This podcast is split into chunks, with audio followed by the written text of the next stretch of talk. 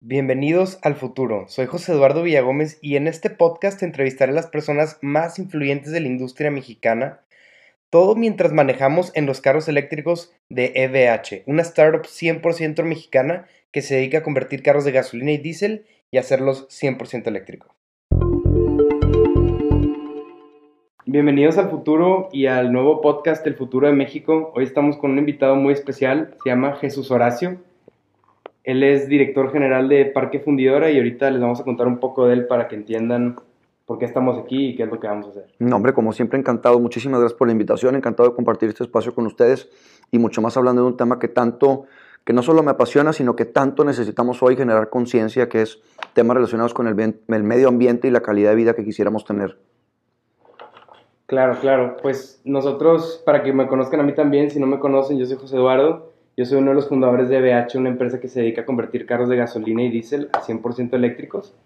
Y pues hoy con Jesús Horacio vamos a hablar de temas de sustentabilidad, un poco de tecnología y un poco de, de lo que es llevar a cargo el parque fundidora, ¿verdad? Que es un gran parque aquí en, en Nuevo León. No, hombre, pues me, me, siento encantado y halagado. Imagínense que estoy sentado frente a un chavo veinteañero, innovador, que vino a dejarme los ojos cuadrados, literal, cuando llegó con un coche que él junto con el equipo que tiene ahí de gente, transformaron un vehículo completamente a hacerlo eléctrico. Entonces ahí está la prueba de, del gran talento y reconocimiento que tenemos en los jóvenes mexicanos. Y pues lo que a mí me toca aquí en el parque, digo, me toca administrar el parque fundidora, además del parque fundidora, también nos toca administrar lo que es el famoso Paseo Santa Lucía, para quienes no lo conozcan, está aquí en el centro capital de Monterrey. Es una extensión de agua que es de hecho el río artificial más grande de toda Latinoamérica. Entonces, Parte de la administración que tenemos que hacer en estos espacios públicos incluye también la famosa plaza de la macroplaza que tenemos en el centro de la ciudad y también el zoológico de la pastora. Entonces, ante esa diversidad, el, común denominador es espacios públicos que tenemos que conocer y reconocer como una gran necesidad para la gente que nos va a estar visitando y mucho más ahora, no solo porque estamos haciendo el podcast en pleno puente del 21 de marzo, inicio de la primavera, sino también porque venimos saliendo de dos años de pandemia, de encierro, de traumas, de frustraciones, de tristeza, y ahora más que nunca hay esa gran demanda de estos espacios públicos de calidad que necesitamos para convivir con nuestras familias y seres queridos. Oye, claro, pues estás en tu casa encerrado todo el día en pandemia y dices, quiero salir, quiero un espacio público, bonito, que pueda estar yo a gusto y pues aquí estás trabajando lunes de puente viendo que todas las personas de Parque Fundidor estén disfrutando del parque. ¿verdad? No, hombre, pero es una chulada porque aquí ves muchas historias. Ves historias del, del, niño que por primera vez anduvo en bicicleta. Ves historias de los primeros, de los chavos que empiezan a hacer sus primeros, decíamos, no sé si todas veces se, se, diga la misma palabra, sus primeros aracles en la, en la patineta, pero, o ves gente en, en bicicleta también. Entonces empiezas a escuchar todas estas historias de ya estaba yo cansado, ni estaba, estaba cansado del encierro, quiero salir y vemos el parque fundidora limpio, verde, ordenado, y eso es lo más bonito, ¿no? O escuchar a los papás correr atrás de un niño, atrás de una bicicleta, igual de gratificante, ¿no? Entonces, el tener estos espacios disponibles, creo que estuvieron desgraciadamente sufriendo también hasta cierto punto algo de, de abandono por el tema de lo de la pandemia, pero ahora, ahora tenemos el, el firme compromiso de que lo vamos a dejar mejor que como nuevo. Excelente, excelente. Oye, y yo te conozco muy bien, hemos tenido, ahorita platicamos de, de, los carros eléctricos un poco, que sé que te gustan mucho los carros, pero ¿quién eres Jesús Horacio? ¿Quién es Jesús Horacio? ¿De dónde vienes? ¿Por qué Parque Fundidora? Así, en, en un minuto, Jesús Horacio, cuarentón, casado, dos hijos, eh, aficionado de todos los vehículos de Tigre. motor, Tigre, sí, y, este, y más ahorita con el 2-0 después del clásico. Tigre, estudié administración de empresas en la UDEM, hice una maestría en administración pública y políticas públicas en el TEC de Monterrey, luego hice una segunda maestría en inteligencia estratégica en Madrid, en la Universidad Rey Juan Carlos y Carlos III, actualmente cursando el MBA en la Universidad Europea de Negocios y también doctorante en temas de administración pública que la estamos sufriendo, pero ahí vamos. Eso es en los tiempos libres durante los sábados y domingos. Wow, pues ¿a, qué, ¿a, qué, hora, ¿a qué hora tienes tiempo para todo eso? O sea, ¿qué lleva un día a día tuyo? ¿Qué, ¿Cómo le haces para administrar? A ver, es Santa Lucía, Parque Fundidora, el zoológico La Pastora todo, y la Macroplaza. Nada de eso sería posible sin un buen equipo de trabajo. ¿Tú crees que un buen equipo... Es, es el, tener, el tener gente talentosa, gente conocedora, gente trabajadora, en donde puedas confiar y saber que aunque tú no estés encima vigilándolos todo el tiempo, ellos saben qué es lo que tienen que hacer y de una manera muy profesional y muy dedicada lo hacen. Y además les decía yo, mira, yo trabajé 15 años, no, 17 años en la iniciativa privada. Trabajé dos años en Vitro y 15 años en Cemex y les decía yo que es una etapa extraordinaria porque te, te enseña la parte privada de, de, la disciplina que tienen también la iniciativa privada, pero por otro lado le decía yo a la gente que con la cual estoy colaborando ahorita y que es mi equipo de trabajo, les digo, es que hay que valorar la experiencia y la oportunidad de venir a trabajar en un parque. Es extraordinario porque un día es muy versátil. Yo no me alcanzan a ver porque estamos en podcast, pero traigo tenis. Entonces yo sí puedo, hago mis citas para que la gente venga y platique conmigo caminando. Entonces, un día ves temas de festivales, luego de eventos deportivos y luego sociales y luego la feria y luego temas administrativos y logísticos y luego también obviamente de finanzas sanas, en donde ahorita estamos apretándole a los gastos, buscando cómo subir los ingresos para que el parque no esté abandonado y que se mantenga verde. Entonces es, es, es el tener un perfil muy versátil, muy dinámico y como dicen en el rancho, al ojo del amo en guarda del caballo, hay que estar aquí encima. Entonces, pues venir a trabajar a mí no me cuesta absolutamente nada de trabajo. Mi día a día es me levanto temprano, cuando puedo, este, cada vez que puedo voy, cuando me toca, voy y dejo a mis hijos temprano en el, en el colegio, en la escuela. Para las 8 de la mañana habitualmente estoy aquí en la oficina, salvo que tenga alguna reunión o algo fuera con gente del gabinete, este, del Estado. Y luego es el tratarle de dar un orden y es un día para temas administrativos, un tema para temas de comunicación, un día para temas operativos, otro día para temas directivos, otro día para temas del Consejo de Administración. Esto es un organismo público descentralizado. Aquí tenemos consejeros. Hay que rendirle cuentas al Consejo. Para entender, para que la gente entienda, o sea, Fundidora es, es una entidad de gobierno. Es un organismo público descentralizado. Quiere decir que el gobierno, quiere decir que el gobierno en algún momento hizo un consejo de administración y en ese consejo de administración lo preside el gobernador junto con un presidente ejecutivo honorífico que es Bernardo Bichar Assad, que él está, cada, cada presidente ejecutivo tendrá su propio rol, pero en el caso de Bernardo yo estoy muy agradecido porque siempre nos ha respaldado, respaldado y además está aquí encima todo el tiempo ayudándonos a ver, no, no estorbando, sino ver cómo puede ayudarnos a lograr los objetivos que nos estamos trazando desde el Consejo de Administración. Y ahora en este Consejo de Administración hay cinco ciudadanos, y cinco este, personas de instituciones. Participa aquí como eh, miembro del Consejo de Administración el rector del TEC, el rector de la UNI, el presidente de Coparmex, ya dijimos al gobernador obviamente, al tesorero, a Bernardo Bicharazar como presidente ejecutivo, y tenemos cinco ciudadanos ejemplares en donde lo que se hizo fue identificar para qué son buenos en sus temas, para que vengan y formen parte de la asesoría que necesitamos nosotros llevar aquí en temas de gobernanza, en temas comerciales, en temas jurídicos, de logística.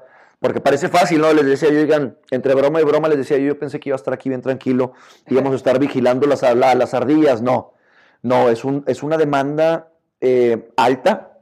O sea, si tú, si tú no cuidas bien Parque Fundidora, puedes, o sea, suena muy gacho, pero quebrarlo. O sea, tú tienes que buscar Por supuesto. ganancias, tienes que buscar Por supuesto. El parque, el parque tiene que ser cofinanciable, es decir, que reciba un poquito de dinero del gobierno, pero nosotros tenemos que generar nuestros propios ingresos. Por ejemplo, recibimos ingresos por el estacionamiento.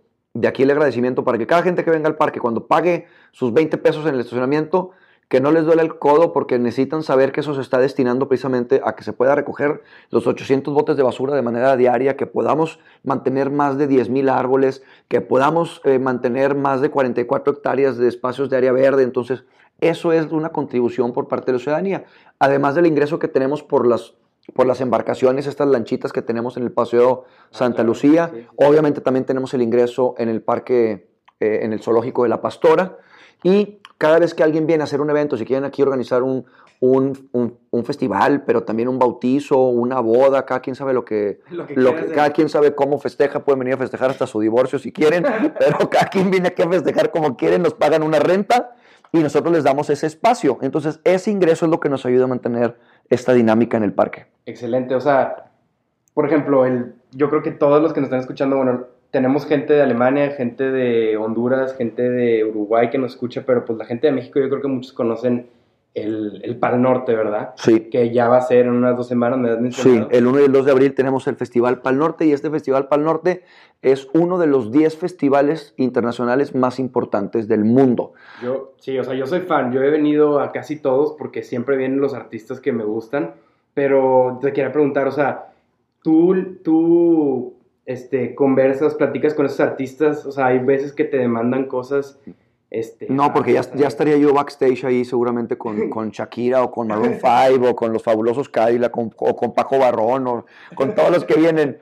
Este, no, a nosotros lo que nos toca es tener este recinto de manera ordenada, con una buena supervisión del área de seguridad, con una buena supervisión, perdón, del área de Porque limpieza. Si no cuidas la seguridad en el parque, te puede pasar como en el festival. El último festival nos volaron, se volaron 20 celulares, pero los agarramos. Ah, no, no, o sea, no me refiero de, este, de, de fundidora, este, en el parque, en el festival este que fue en Houston, que hubieron varios accidentes. Ah, sí, sí, sí, sí, sí. que haber seguridad. Es, el, el problema es, nosotros tenemos que entender también que el éxito del festival tiene que ver con cierto número de gente. Entonces hay un tope en donde el parque, por más amplio que lo tengamos, tenemos que irlo administrando y separándolo. Por eso va a haber varios escenarios para que no haya conglomeraciones en uno espacio en particular. Pero es parte de la supervisión. Aquí trabajamos de manera conjunta. El éxito de este evento depende obviamente de los empresarios, pero también de la autoridad municipal también de la autoridad estatal, porque viene tránsito, viene fuerza civil, viene protección civil, nosotros mismos estamos supervisando, viene la canina para ver que no tengan ahí también este, eh, algunas algunos, este, sustancias que no queremos que estén dentro del parque. Claro. Y eso, y eso es el tener una muy buena coordinación entre todos los actores involucrados, porque este Pal Norte, que es la décima edición, Sí. es el evento que más ingreso genera en Nuevo León, en eh, ocupación turística, restaurantera, Sí, o sea, de viene gente esparcimiento, de todos lados. todos lados aquí. de todos lados. Es un evento macro en donde estamos recibiendo prácticamente 70, 75 mil personas en un día. En un día. ¿Va a ser, va a ser un día o van a ser dos Van a ser dos días, es el día 1 y 2 de abril.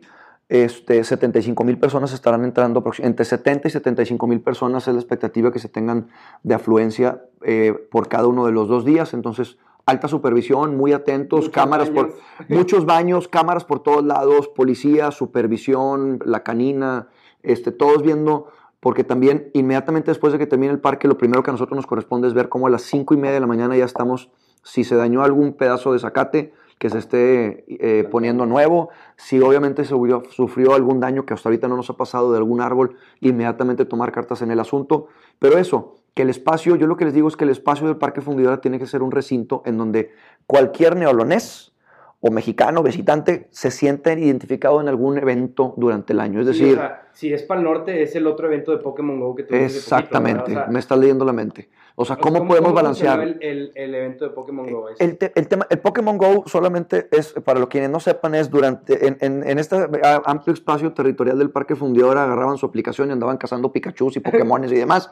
Solamente se hizo en dos países en el nivel mundial, Ok, que fue en, wow. en México y en Taiwán. Y en O sea, México, Ya estamos llegando a un nivel internacional donde en Monterrey, tú sabes Es- y todos sabemos que tenemos la capacidad de estar dándonos tiros con todo el mundo, ¿verdad? y lo logramos, metimos que prácticamente entraron como 35 mil personas, un evento familiar extraordinario durante toda la mañana y tarde, con familias en un dinamismo completamente diferente. Y ese es el ejemplo precisamente del balance que estamos eh, teniendo como objetivo y compromiso en el parque. Tiene que haber un balance de todo tipo de eventos. Deportivos, sociales, culturales, o sea, pues, sí, el festival, el concierto, pero también el Ironman, Sí, el sí. Pokémon, el triatlón, Sí, pues ahorita acaba de haber un medio maratón, ¿verdad? justo, O sea, sí. tuviste medio maratón y luego gente viene, tienes que estar todo el día. Todo el tiempo es un, viendo, es, ¿verdad? este es un parque que no duerme ni un día. Des- Pero sí cierra. Trabajamos, tampoco cierra, abrimos 365 días del año. Este es- es- pero en la noche sí cierra. Es- la- Estamos cerrando actualmente a las 10 y media de la noche. Estamos justo ahorita saliendo de una reunión de trabajo en donde estábamos analizando la posibilidad de capitalizar el tener actividades sanas de esparcimiento y de integración social en las noches, aprovechando que le sacamos la vuelta al calor de los 42, 43 grados de nuestro hermoso Monterrey. Entonces les decía yo que hay un montón de eventos que podemos hacer de, de dinámicas, de activaciones en las noches. que. No sé, mira, un ejemplo, por ejemplo, en, en- en Madrid, España, les decía yo que a mí me tocó experimentar un lugar, un- un una actividad que se llamaba eh, Noche Blanca, y en esa Noche Blanca abrían todos los museos de manera gratuita de 10 de la noche a 2 de la mañana. Entonces la gente iba pasando por cada uno de los museos, ahí tenían un canapé, tenían una, una- un refresco, agua, una copita de vino o algo, y entonces salías por la noche en un tema meramente cultural. Es que ese tema de cultura siento que a veces falta mucho en México, pero hay gente como tú que lo está implementando, o sea, tenemos la capacidad para hacerlo, ¿por qué no hacer un espacio público bonito donde todos quieran ir en la noche? Y lo vamos a hacer y lo vamos a lograr. El tema es también cómo generamos conciencia en la ciudadanía. Fíjate, hace dos semanas tuvimos el arranque de nuestro plan de arborización, donde lo que hicimos fue, a diferencia de en ocasiones anteriores o lo que yo he visto es, llega la, la autoridad o el parque, hace el pozo, pone el árbol, lo tapa, lo riega y listo. Y ahora lo hicimos diferente. Nosotros hicimos el pozo, pero invitamos a las familias a que adoptaran un árbol. Entonces vinieron las familias con sus hijos, con sus abuelitos, con sus novios, con sus novias, cada quien con su, con su acompañante y llegaban, agarraban el árbol, ellos lo ponían, ellos lo tapaban, ellos le ponían un nombre, le dábamos un certificado de adopción, ellos mismos lo también lo terminaban de regar y entonces se quedaban muy satisfechos porque la intención es que sigan generando, sigan visitándonos para ver la evolución de sus árboles, pero que también se siga generando esa conciencia que tenemos que generar de cuidado del medio ambiente. Sí, sí, sí. O sea, pues plantar árboles, la reforestación yo creo que es clave para mejorar la calidad del aire. Ahorita en Monterrey estamos dentro de las peores ciudades de, México. Y Latinoamérica, de hecho. Latinoamérica, sí. exacto, y creo que la reforestación nos puede ayudar a bajar la huella de carbón. Y como tú lo lograste hacer, es que sentir que, que eso genera ese sentido de pertenencia a las personas con el parque. O sea, mi árbol está en fundidora. Yo lo planté, claro. yo lo puse y puse mi granito de arena o mi, mi, mi semillita para, para ayudar. No, y, fíjate, además de eso, tengo que complementarlo también con que nosotros como parque tenemos que ser congruentes con nuestras acciones y pues sí, tenemos que plantar árboles, sí, tenemos que generar conciencia ciudadana, pero también tenemos que tomar acciones serias del tema operativo. Por ejemplo, eh, que el consumo de nuestra energía venga de energía 100% renovable, que podamos ir implementando fotoceldas para poder tener también una, una autogeneración de ciertos en ciertos espacios. que o net zero, o sea que sí, queremos ir hasta, o sea, en temas es consumo de energía 100% renovable, que nosotros podamos generar también energía propia para, para, parte de nuestro consumo. Tenemos que irnos también al tema de residuos y ver cómo administramos y separamos nuestros residuos de una manera ordenada. Entonces, si te fijas, lo vemos de una manera integral. Por ejemplo, teníamos antes un trenecito, que por cierto, cuando vengan es un trenecito que les va a dar la vuelta gratis durante todo el, en todo el parque, y antes era de diésel. o sea, ya no, ahora, ahora es eléctrico. Entonces vamos a ir evolucionando precisamente eso, a que, a, que, estamos a punto de conseguir, si Dios quiere, unos scooters eléctricos también para el personal. Entonces en lugar de andar en una moto de gasolina o andar utilizando cualquier otro vehículo, este, pues poder usar un scooter eléctrico para nosotros ser los promotores. Dejar de tener ese gasto de mantenimiento y esa emisión adentro del parque. Es un parque bien bonito, tienes demasiados árboles. Aquí no pueden ver, pero tenemos un mapa de, de lo que es el parque. La verdad no sé cuántos árboles haya, pero sé que es un gran pulmón de, de Monterrey aquí y se, se, nota la calidad del aire estando dentro del parque. No, luego, luego les digo yo que tú puedes salirte a caminar a alguna de las calles en el centro de Monterrey y se siente el calor, se siente el smog, se siente la alergia, vénganse a platicar, a, caminar por aquí por el parque y bueno, son cuatro grados menos, está más fresco, está más, este, se siente, se percibe por todos lados, les decía yo que el parque entra por todos los sentidos, ¿no? Huele diferente, se ve diferente, se se percibe diferente y eso es en lo que vamos a seguir trabajando precisamente. Excelente, excelente. Oye, y tú eres también fanático de los carros, ¿verdad? Por ahí. Me, encantan los coches. Todo lo que se pueda manejar. Todo lo que ruede. Todo lo que ruede. He manejado motos, camiones, aviones, trailers, coches de todo tipo. me encanta. Si bien a fundidora también se pueden topar a Jesús Horacio manejando el trenecito eléctrico. por ahí manejando el tren. Este, pero cuéntame, o sea, yo sé que las personas son muy fanáticas de los carros clásicos, pero tú cuál crees que es el mayor valor de un carro clásico? O sea, ¿por qué un bocho va a valer más que, que o sea, un bocho que tiene menos kilómetros vale más que un bocho que tiene más kilómetros. ¿De eh, dónde proviene eso? Me lo, está, me lo, está, diciendo porque él sabe que tengo un bochito ahí guardado, que fue la última edición del 2004 y literal lo tengo guardado con 5000 kilómetros. Pues, en el caso mío es un tema meramente de nostalgia ¿eh? y, yo, me quedé con la idea de decir voy a comprar un bocho, lo voy a tener impecable porque quiero enseñar a mis hijos a manejar estándar en un bocho.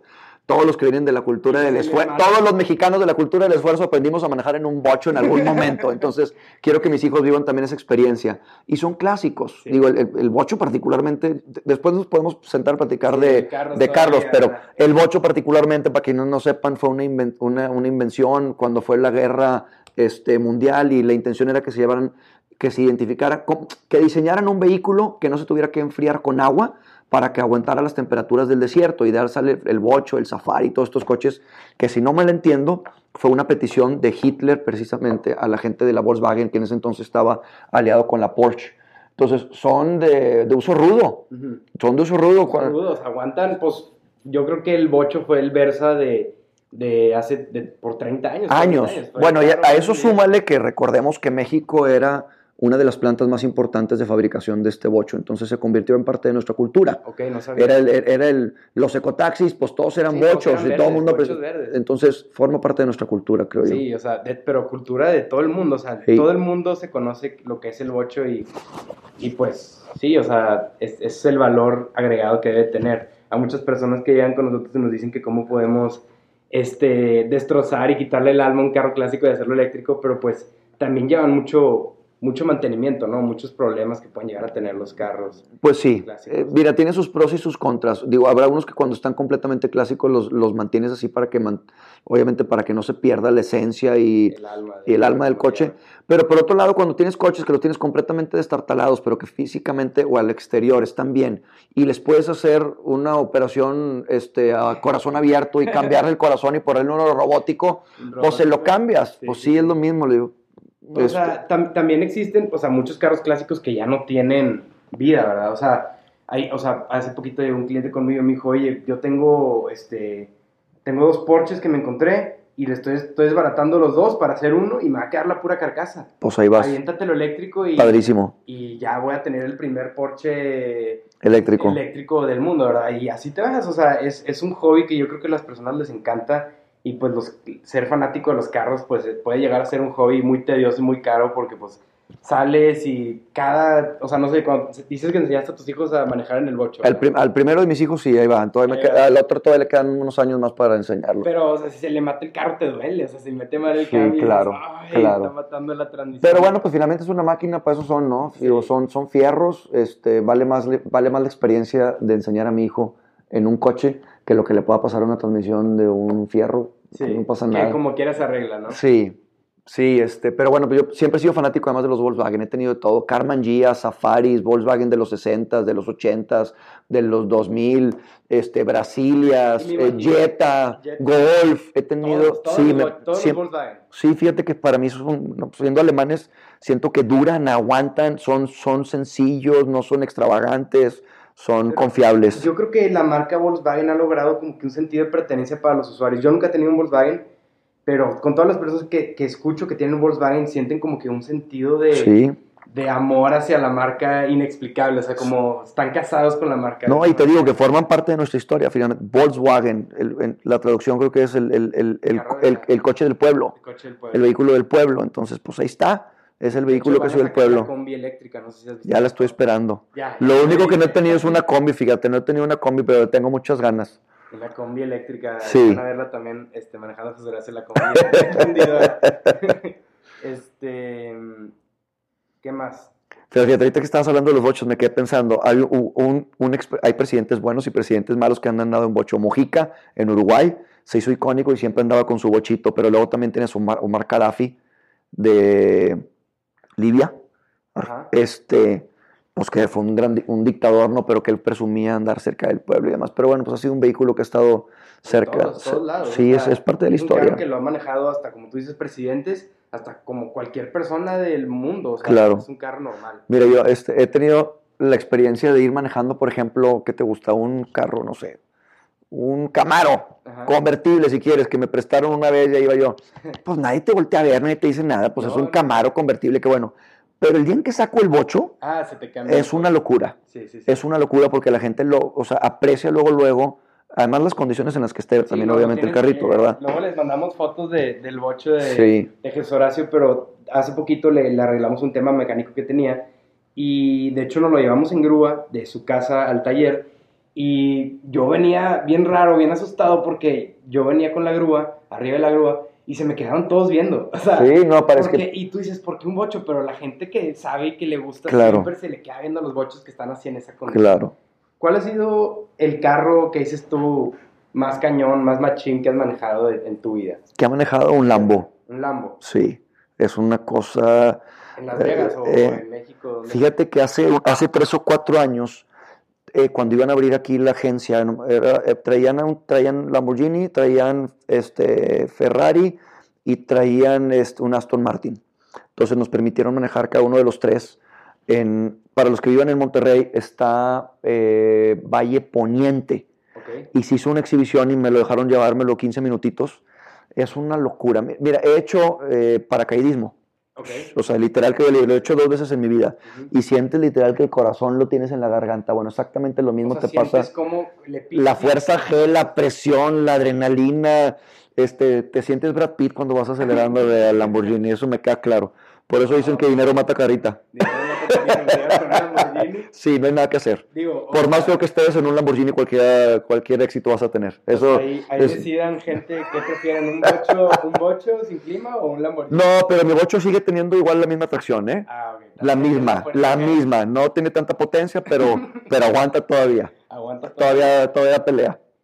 Un Lambo. Y de los clásicos que digas tú de que este carro sí me dio miedo darle un rasguño si iba manejando por ahí o... Me gusta mucho manejar mi cochecito que tengo. Tengo un, eh, un cochecito viejo que es un Roadster MG Ujú. 1959, que tú lo ves y parece que es 850 caballos de fuerza, en realidad es una carcachita, pero Casi, este, motor sí, de ocho, sí, ¿verdad? un motor muy chiquito. Pero bueno, pues esos igual son coches clásicos que llegaron de Europa este, hace mucho tiempo. Y, y eran, fíjate por qué eran diferentes, porque estos coches europeos iban mucho más adelante en el consumo de energía. En, ese, en esos años, en, en Estados Unidos, que era la competencia, Ajá. 8 cilindros, 10 cilindros, 12 cilindros, Y casi que pesados. pesadísimos, pesadísimos. Y me tocó, digo, yo aprendí a manejar en un, en un, en un, en un Falcon de los 60 y luego anduve en un LTD y en un Galaxy, he manejado muchos coches, ¿no? Pero pues son coches que son muy pesados, eh, de, de alto, de Y alto la consumo. dura, ¿verdad? Muy duro, sí. Y entonces estos cochecitos europeos, mucho más conscientes del ahorro de del consumo de, de combustible, pues son mucho más ligeritos y más padres. Sí, ¿verdad? O sea, tú, Sí. tú eres mucho más fanático de europeos que Estados Unidos, por así decirlo. O te da igual. Ah, están balanceados ahorita ya. Balanceados. Están balanceados ahorita Pero ya. en esa época, chance Europa tenía un poco mejor. Pues había de todo, fíjate, aquí aquí, aquí en Estados Unidos había unos coches que a mí me fascinaban. Este, por el Impala en su momento, estos, estos coches largos que parecían el que, el que usaba Batman en su serie, creo que era un Impala. pues que tenía las alitas.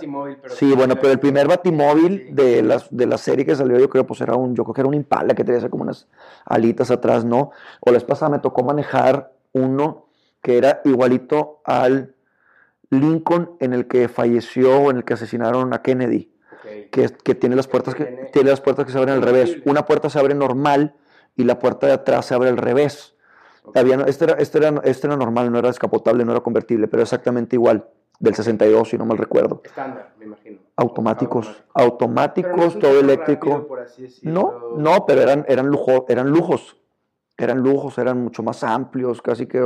Les digo yo que yo, me, acu- yo tengo dos hermanos, yo me acuerdo estar en un bocho con mis papás y cabíamos mis tres hermanos y seis primos y... Es como y- que van saliendo uno tras otro. Un eh, así estábamos, así estábamos. Pero bueno, este... Y retomando un poco el, el tema de la sustentabilidad, ¿cómo, cómo crees que, que vamos? O sea, el, el podcast se llama El futuro de México y quisiera dejar a todos antes de acabar el podcast con, con una pregunta que, que le hacemos a todos los invitados, que es, ¿a dónde crees que va el futuro de México?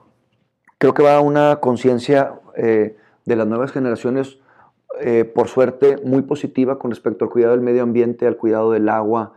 Eh, les decía yo que en las generaciones de lo que a mí me tocó, yo les digo que soy cuarentón, no era, tan, no era tanto el- el- el co- la conciencia, por ejemplo, del consumo de combustible de energías fósiles, ¿no? Combustible fósiles. Y ahora no, ahora los chavos todos están mucho más preocupados por el medio ambiente, mucho Sí, más ya- preocupados o sea, como por que la... Ya se dieron cuenta que se está acabando. ¿no? Sí, sí, la- es, es el tema de sustentabilidad, sostenibilidad y generación de conciencia. Entonces, tú, tú que estás ahorita como director general de Parque Fundidora, ¿crees que vamos en buen camino? ¿Crees que las personas que están en- a cargo están tomando un- unas buenas decisiones? creo que la gente está tomando una muy buena conciencia al respecto. Creo que las autoridades, en algún momento, las federales, creo que no están 100% conscientes de los riesgos de no tomar decisiones un poquito más firmes con respecto al cuidado del medio ambiente. Claro, pero pues empieza por un granito, ¿no? Cada quien, o sea, tú estás comprometido con el medio ambiente. Claro, empezamos, em- poco a poco. hay que empezar desde la casa, ¿no? Nosotros todo ayuda, todo genera. Y si verdaderamente nos damos cuenta que el cambio lo tenemos también en nosotros mismos, el, el saber que separar la basura en la casa, aunque luego lleguen y la mezclen, alguien la va a separar más fácil. Sí, sí, sí. Le vas a quitar tiempo, ¿no? Este, el tener, los que tengan posibilidad de, de moverse en un vehículo eléctrico, pues darle prioridad al vehículo eléctrico. Si tienes la oportunidad y el alcance de sacar un crédito, crédito Infonavit para sacar, por ejemplo, unos paneles solares para tu casa, pues además de que vas a tener un ahorro, vas a tener también, vas a ser parte de la solución de generar menos energía de la, de la que pueda estar contaminando más, ¿no? Entonces, y en ese sentido también creo que el gobierno tiene una responsabilidad enorme de tener espacios públicos, de tener corredores verdes y de dar alternativas a la gente para que se baje del coche. Yo tuve la oportunidad de vivir cuatro años en España, en Madrid, y ahí tenías la oportunidad de subirte al metro, de subirte al camión, de irte caminando y no tenías ningún problema. Sí, o sea, habían banquetas, o sea, no había... Porque tenías la opción. Sí, Aquí no puedes decir a la gente, que se bajen del coche, pues que se bajen del coche, ¿y para dónde? ¿A dónde me bajo? No, yo bien fregón también cuando llegué, me acuerdo de vivir cuatro años allá, dije, no, ¿cómo es posible? Era un tema de concientización. Me agarré caminando, saliendo de mi casa, caminé todo Vasconcelos a mi trabajo en ese entonces, que era Cemex, y así como llegué, tuve que pedir un taxi y regresarme a mi casa, bañarme y cambiarme porque ya estaba todo lleno de smog y todas las lagañas negras, y o sea, era imposible, imposible. Entonces, pues es eso, y lo que está haciéndose ahorita también, por ejemplo, por parte de los gobiernos, en donde están fomentando que el transporte público sea menos contaminante. Claro, claro. Entonces es un tema integral. Ya sea eléctrico, ya sea alguna otra alternativa, pero yo creo que por algo se empieza, aunque tal vez la energía renovable y lo eléctrico sea un poco más caro, creo que al final termina apoyando más. Sí, pero sabes que se va a convertir en un tema en, un commodity, es decir, es una, o sea, es como los paneles solares. Antes tú querías comprar un panel solar para tu casa y te ibas a tardar ocho años en recuperar la inversión. Ahora te tardas cuatro años. Ahora, en los vehículos, por ejemplo, eléctricos, en Europa también hay algunos que dicen para el año 2030 y otros para el año 2040 es cero coches de, más bien dicho, 100% coches este, eléctricos. Sí, o sea, España ya lo dijo, este, también pues en Estados Unidos hay fondos muy grandes que se van destinados a empresas de autos eléctricos y a las personas que los compran. Creo que son de, de 1.500 a 3.500 dólares dependiendo del estado que te dan por tener un carro eléctrico. Entonces, claro pues se hace mucho más accesible para... Pues sí, se van generando incentivos. Y es todo, es generar... Mira, para temas tan sencillos, por ejemplo, aquí en el parque nosotros también estamos cambiando todo a energía, a, focos LED. Es súper diferencia. Baja, que bajo, menos luz, ¿no? Claro, bajas el consumo. Entonces, les digo yo que tenemos, estamos cuidando entre todos los que trabajamos aquí en el parque, lo cuidamos como si pagáramos el recibo de luz de nuestras casas, ¿no? Que andas atrás apagando los focos de la cocina y los focos de la cochera y lo, lo indispensable, cuidar el parque y cuidar nuestros espacios públicos como lo que son nuestros. Entonces, vamos por buen camino. Vamos por buen camino, podemos ir por mejor, pero creo que lo principal es la generación de conciencia, que ese es el gran paso que tendríamos que haber dado. Muchas gracias, Horacio, por el tiempo. Al contrario, gracias a ti, encantado.